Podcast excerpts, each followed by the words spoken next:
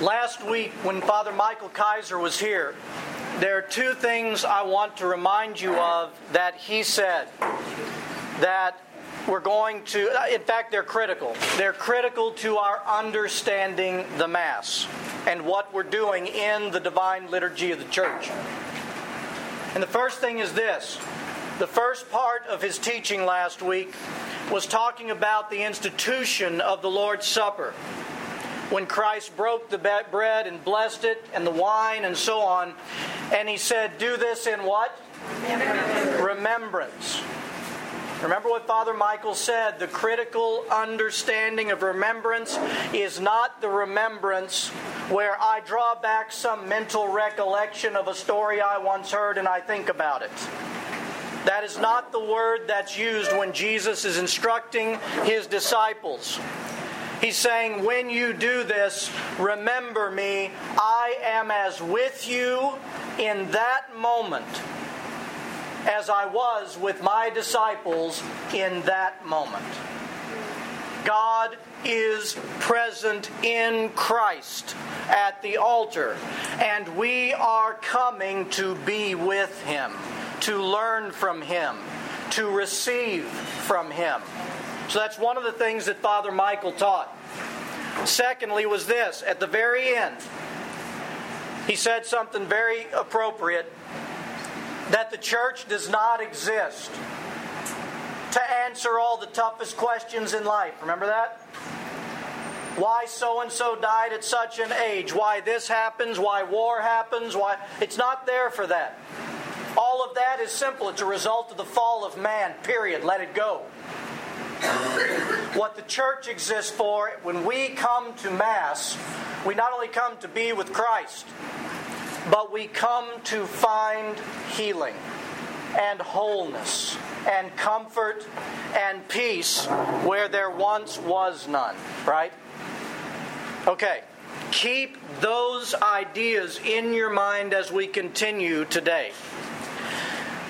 Today's topic is this I'm going to call it Ascending the Mountain. Now, you see this on the board. Some of you in the back may see it faint. I can't get it any darker. It's a shape. We're going to talk about this in just a moment. Because we cannot go into the Mass to learn the different parts and what all of it means without understanding the overall shape of the liturgy that God has given us, and I'll say this, you'll hear it later. The shape of the liturgy that God has given us because He knows how to bring us to Himself and He knows how to bring salvation to His people. So He gives us a shape, a form to come and meet with Him. You with me? So today is about the shape of the liturgy. I'm going to read to you now from Isaiah and chapter 2, verses 2 and 3. Now it shall come to pass in the latter days that the mountain of the Lord's house shall be established on the top of the mountains and shall be exalted above the hills, and all nations shall flow to it. Many people shall come and say, and listen to this Come and let us go up to the mountain of the Lord, to the house of the God of Jacob. He will teach us his ways, and we shall walk in his paths. For out of Zion shall go forth the law and the word of the Lord from Jerusalem. What is the image you heard about here? What's the image? A mountain. A mountain. And we need to understand that this passage in Isaiah is prophecy. This is God speaking through the prophet Isaiah to his people about something that's going to happen in the future, something that's going to come. Because notice it says, It shall come to pass in the latter days that God's house will be established on top of the mountains. And it is in these latter days that people will come and say, Come, let us go to the mountain of the Lord, to the house of the God of Jacob. And I would put to you that this prophecy that Isaiah spoke is fulfilled in the eternal worship that occurs when God's people, both in heaven and earth, as Father Michael mentioned, meet together with God through the divine liturgy, the Mass. So let's talk about this ascension and our Christian spirituality. Come, let us go up to the mountain of the Lord, to the house of the God of Jacob. In this very verse, we're given an incredibly important image key to understanding the Mass. It is the image that the Christian is ever on a path of ascension. We are always on a path of ascending toward the God who comes to meet with us. And isn't that true in our Christian spirituality? Are we not, as we join together with God, as we cooperate with the grace and the presence of God in our lives, are we not ever ascending from that which was put to death to the one that gave us life?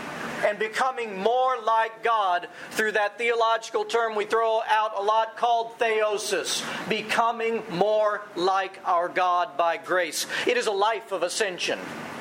That's the path destined for the Christian. So, why shouldn't it be the main shape of the pinnacle of all Christian events? The Mass, where we ascend to meet with God. Every time we gather together, we do the same thing. We gather, we meet, we start at the base of the mountain, so to speak. And it's during the Mass that we make our ascent step by step, ever moving towards absolute communion with God.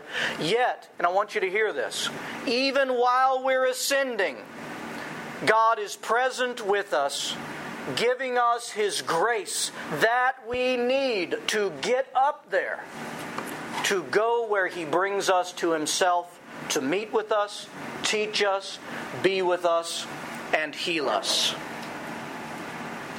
That is what it's all about. I want to read you a couple of paragraphs from a teaching of Father Alexander Schmemann. Father Alexander Schmemann is known as one of the greatest modern theologians when it comes to sacramental theology. The sacraments, the liturgy, what it all means, and how we're transformed through it. Father Alexander Schmemann wrote a book called For the Life of the World and I read you a portion. Listen to his description of the Mass, even of the early church.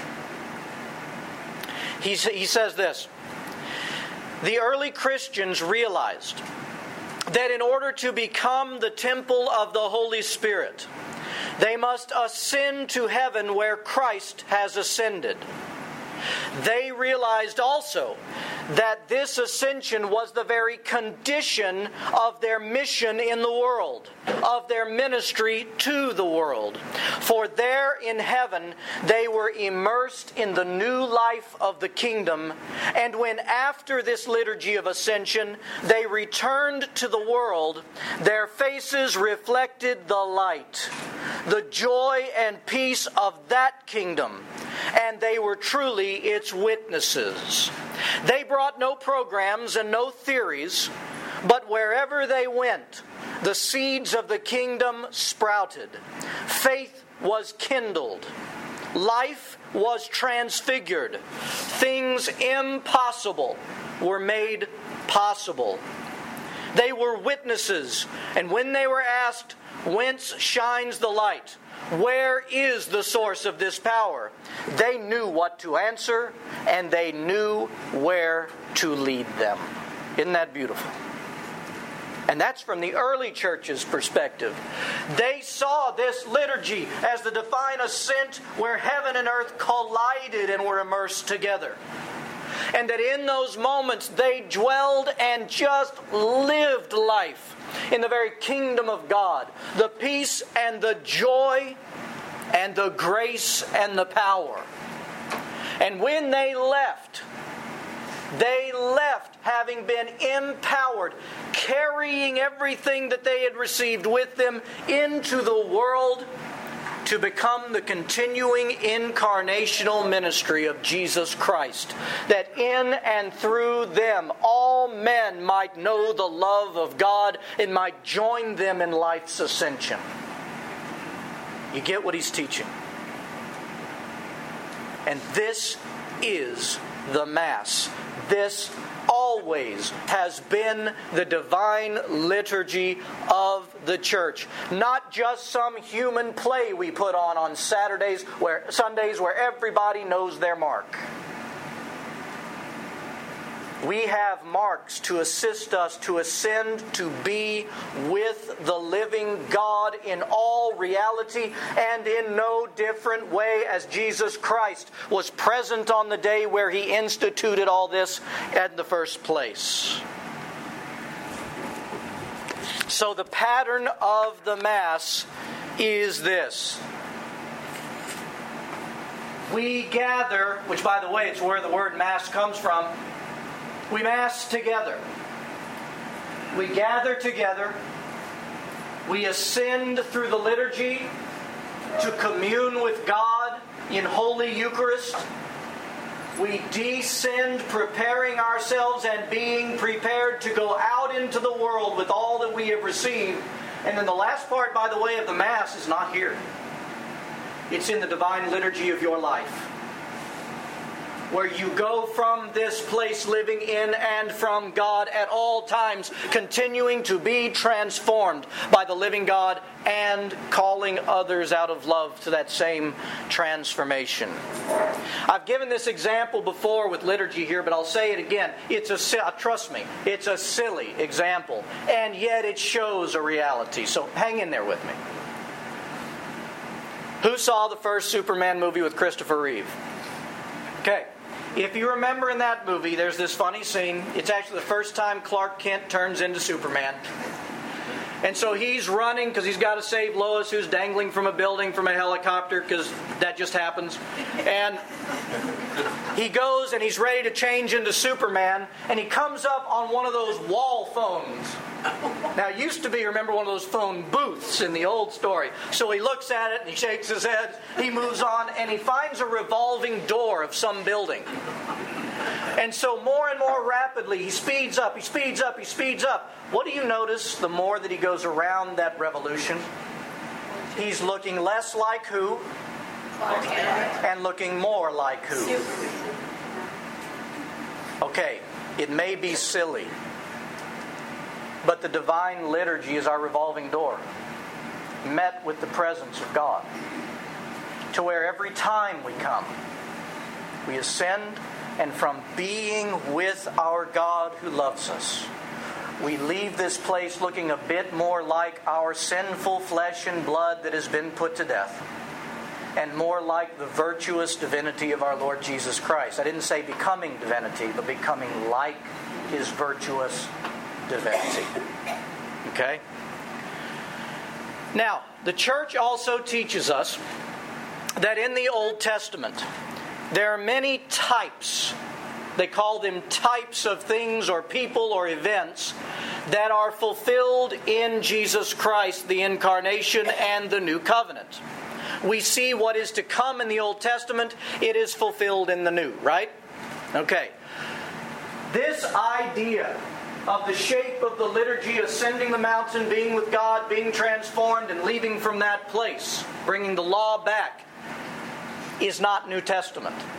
It is the way that God has always chosen to meet with his people. Let me give you a few examples out of the Old Testament. Remember Moses in the burning bush? In Exodus chapter 3, we have Moses' first encounter with God. And we're told in the story that Moses, at that time, who is shepherding a flock, he leads the flock up the mountain called Horeb, which is the mountain of God. It is there on Mount Horeb that he encounters God in the burning bush event. And in the meeting with God, Moses' life is forever transformed and altered. And while he is with God at the burning bush, God speaks to him.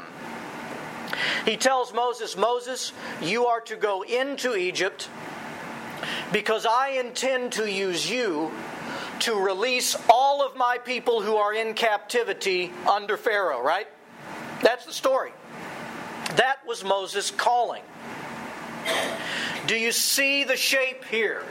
Moses up the mountain, on the mountain, met and experienced God. God shared himself with Moses, directed Moses for his life. Moses came down, and what did he do? Obediently, he goes into Egypt, and what happens? God, through Moses, releases those who are captive. You see that? Okay? Let's go one step further. We'll stay with Moses. How about Moses and when Moses was given the law by God on Mount Sinai? Now, this story actually runs from Exodus 19 through 34. Would somebody like to read that? Just kidding. But that is where it occurs because Moses ends up going up, coming back down, going back up, and a lot of stuff happens. Let's remember the story. God calls Moses to come out to Mount Sinai, and he has the people stay at the base of the mountain in this particular instance. Moses goes up. And what the people saw at the very tip of the mountain, its peak, is they saw it completely clouded in the glory cloud of God. And while that cloud was there, all they saw, instead of hearing the actual voice of God, they heard thunder, they saw lightning, and the cloud covered the top, so that when Moses ascended, they couldn't see Moses anymore. Now remember, Moses was up there for 40 days. What do the people do as that time got a little bit long? They think he's dead. They haven't seen him. They see thunder, lightning. It's a very frightening scene to them. So they think that he's dead. So they build themselves a golden calf to worship. Brilliant. And they melt all their jewels and they commit to dancing and grotesquely sinful living as Moses is being given the very law. Moses comes down, we know, he breaks the tablets, and in the judgment of God, many suffered that day for their turning against God. So Moses goes back up the mountain. And this time he's there for quite a long time, and we're told that the very, get this, the very finger of God present with him up at the top of the mountain wrote in the stone the law. Can you imagine what Moses must have seen being there? But there's something very different about Moses this time. And I do want to read this part from Exodus chapter 34 because this time he goes down to the people, but something's different about Moses. Listen to the story. Now it was so when Moses came down from Mount Sinai, and the two tablets of the testimony were in Moses' hand when he came down from the mountain, that Moses did not know that the skin of his face shone while he talked with him. So when Aaron and all the children of Israel saw Moses, behold, the skin of his face shone, it glowed. And they were afraid to come near him. Then Moses called to them, and Aaron and all the rulers of the congregation returned to him, and Moses talked with them. Afterward, all the children of Israel came near, and he gave them as commandments all that the Lord had given them. And he put a veil on his face after he had done so. But whenever Moses went in to the Lord to speak with him, he would unveil his face until he came out. And then he would go out and speak to the children. What do we see here? Moses, from his time directly communing with God, showed forth the very glory that was there at the top of the mountain. Moses himself was transfigured, he had changed while beholding God, even on his own body. So much so that it noticeably frightened Aaron and the others who were with him. So again, get once again the pattern of God's meeting. The base, Moses ascends. He communes with God, and in the presence of God, he is both transfigured and he receives from God something to bring back down, right? In this case, the law. But what he received from God, he brought down and descended and went out and communicated. St. Paul echoes, or uh, let me back up. Is this not what Father Schmemann is saying that I read to you a minute ago about the liturgy? Listen to this little portion again. For there, in the liturgy, in the Mass, for there in heaven, they, Christians, were immersed in the new life of the kingdom, and when after this liturgy of ascension they returned into the world, their faces reflected the light. The joy and peace of that kingdom, and they were truly its witnesses. Now, St. Paul echoes this in one of my favorite passages of Scripture in 2 Corinthians chapter 3, where he says, But we all, he's talking to the church, but we all with unveiled face, beholding as in a mirror the glory of the Lord, are being transformed into the same image from glory to glory, just as by the Spirit of the Lord. What's the picture? It's exactly what happened to Moses at the top of the mountain. With an unveiled face, we behold God through Christ. And when we leave, it's like as if a mirror was imprinted based on what we were looking at, what we beheld there. And we leave having been transformed more into that likeness for one another to see amongst each other and for the world that so desperately needs the grace of God. Needs.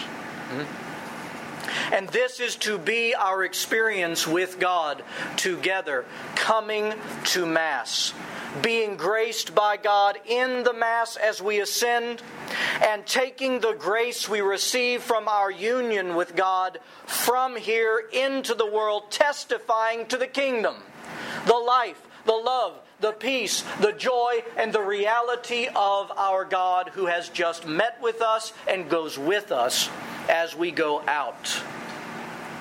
And I say it again. This structure of the Mass, the ascension, meeting, descending, and going out, remember this. It is God who knows humanity. It is God who knows how to meet with humanity. It is God who knows how to draw humanity to Himself. It is the God who heals, and it is the God who then sends you. And so He gave us the liturgy, He gave us the Mass for this very experience. So, if all of this is a reality, it's a great time to place a twofold question in our minds.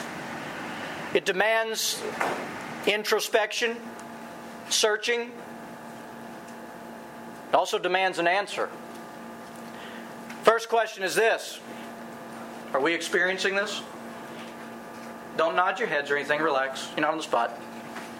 Except Peter. We'll talk to him later. Are we experiencing all that God has for us?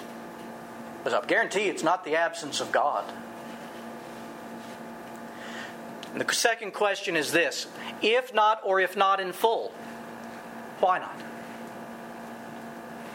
See, it's my prayer as we go through this journey of the Mass together that we all, this includes your priest, becomes more mindful of what we're doing here that we know how to come and prepare ourselves and meet with God and be with God and receive from God and worship God and go out to be little Christ. That is what Christian means. Little Christ.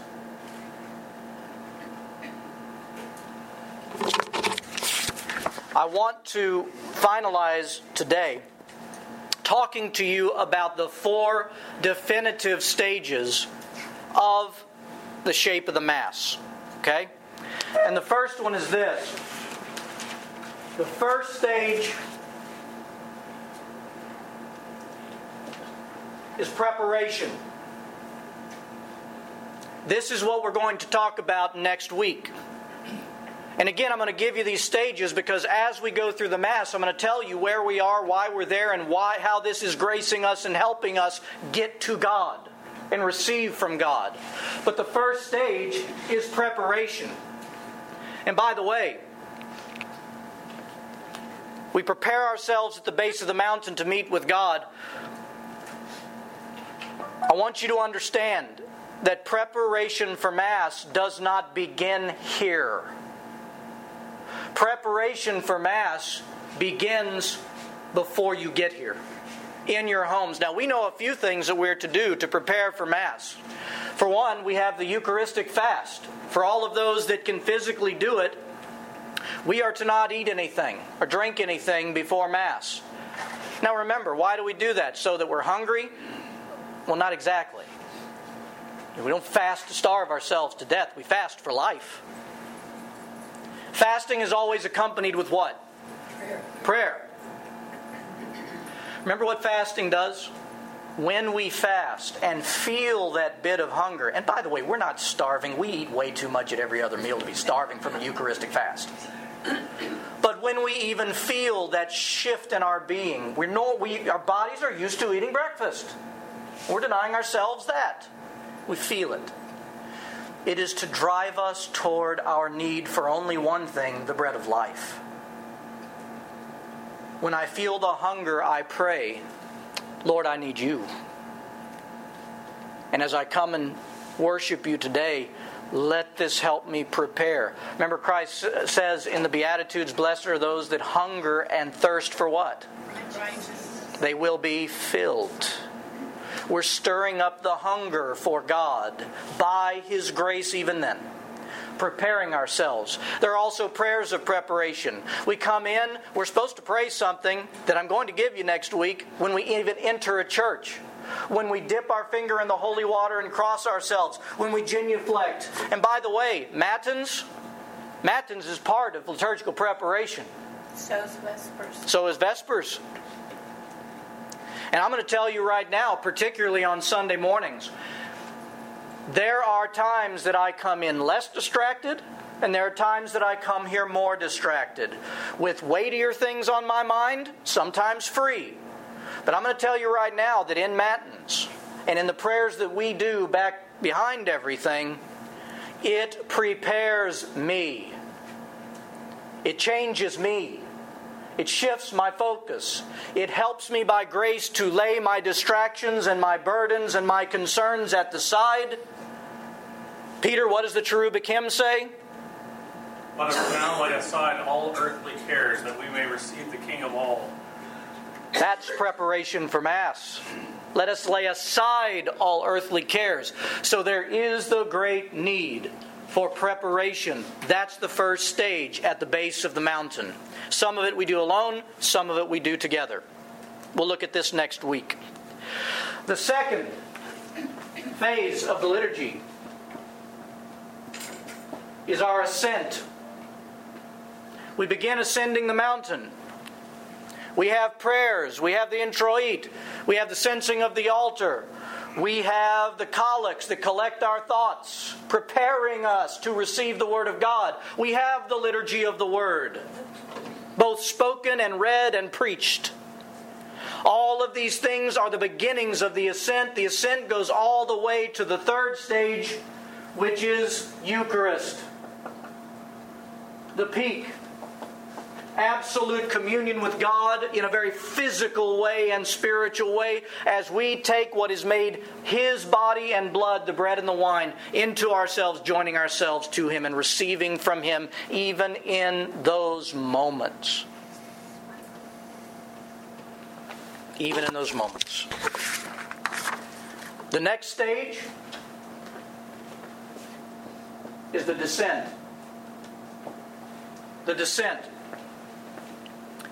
Now, the descent really starts about midway through the prayer of thanksgiving after we've received the body and blood of Jesus Christ, and it stays with us. We are in the descent all the way until we leave the very church.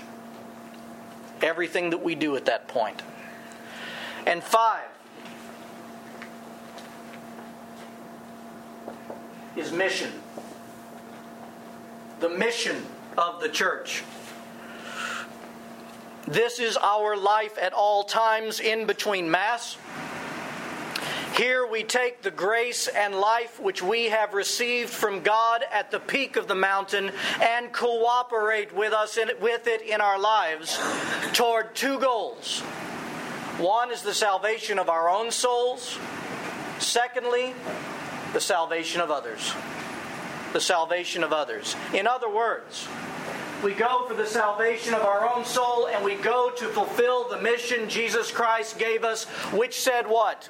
Go into all the world and make disciples, followers of me, people like yourselves filled with God. Go into the world and make disciples of all men, and we baptize them and we teach them and instruct them in the ways of Jesus Christ in church and through the church. And here's the other part of that mission, if you want it any more clear than that. Paul in 2 Corinthians in chapter 5. He says this Therefore, if anyone is in Christ, he is a new creation. Old things have passed away. Behold, all things have become new. Now, all things are of God, who has reconciled us to himself through Jesus Christ and has given us the ministry of reconciliation. That is, that God was in Christ reconciling the world to himself, not imputing their trespasses to them, and has committed to us the word of reconciliation. Get it? That's the mission. We are all to be about collectively as the church. God is saving me. God has brought me into Himself. He is reconciling me. And all of us are given that ministry in our lives. So it's for our salvation and it's for the reconciliation of the world to God. The church stands as the continuing ministry because what are we called? The body of who? Body of Christ. Body sounds pretty physical, doesn't it? This is it. You're the temple of the Holy Spirit. All of us collectively are living stones put together to show forth the mosaic of Jesus Christ. Now, I want to conclude with this.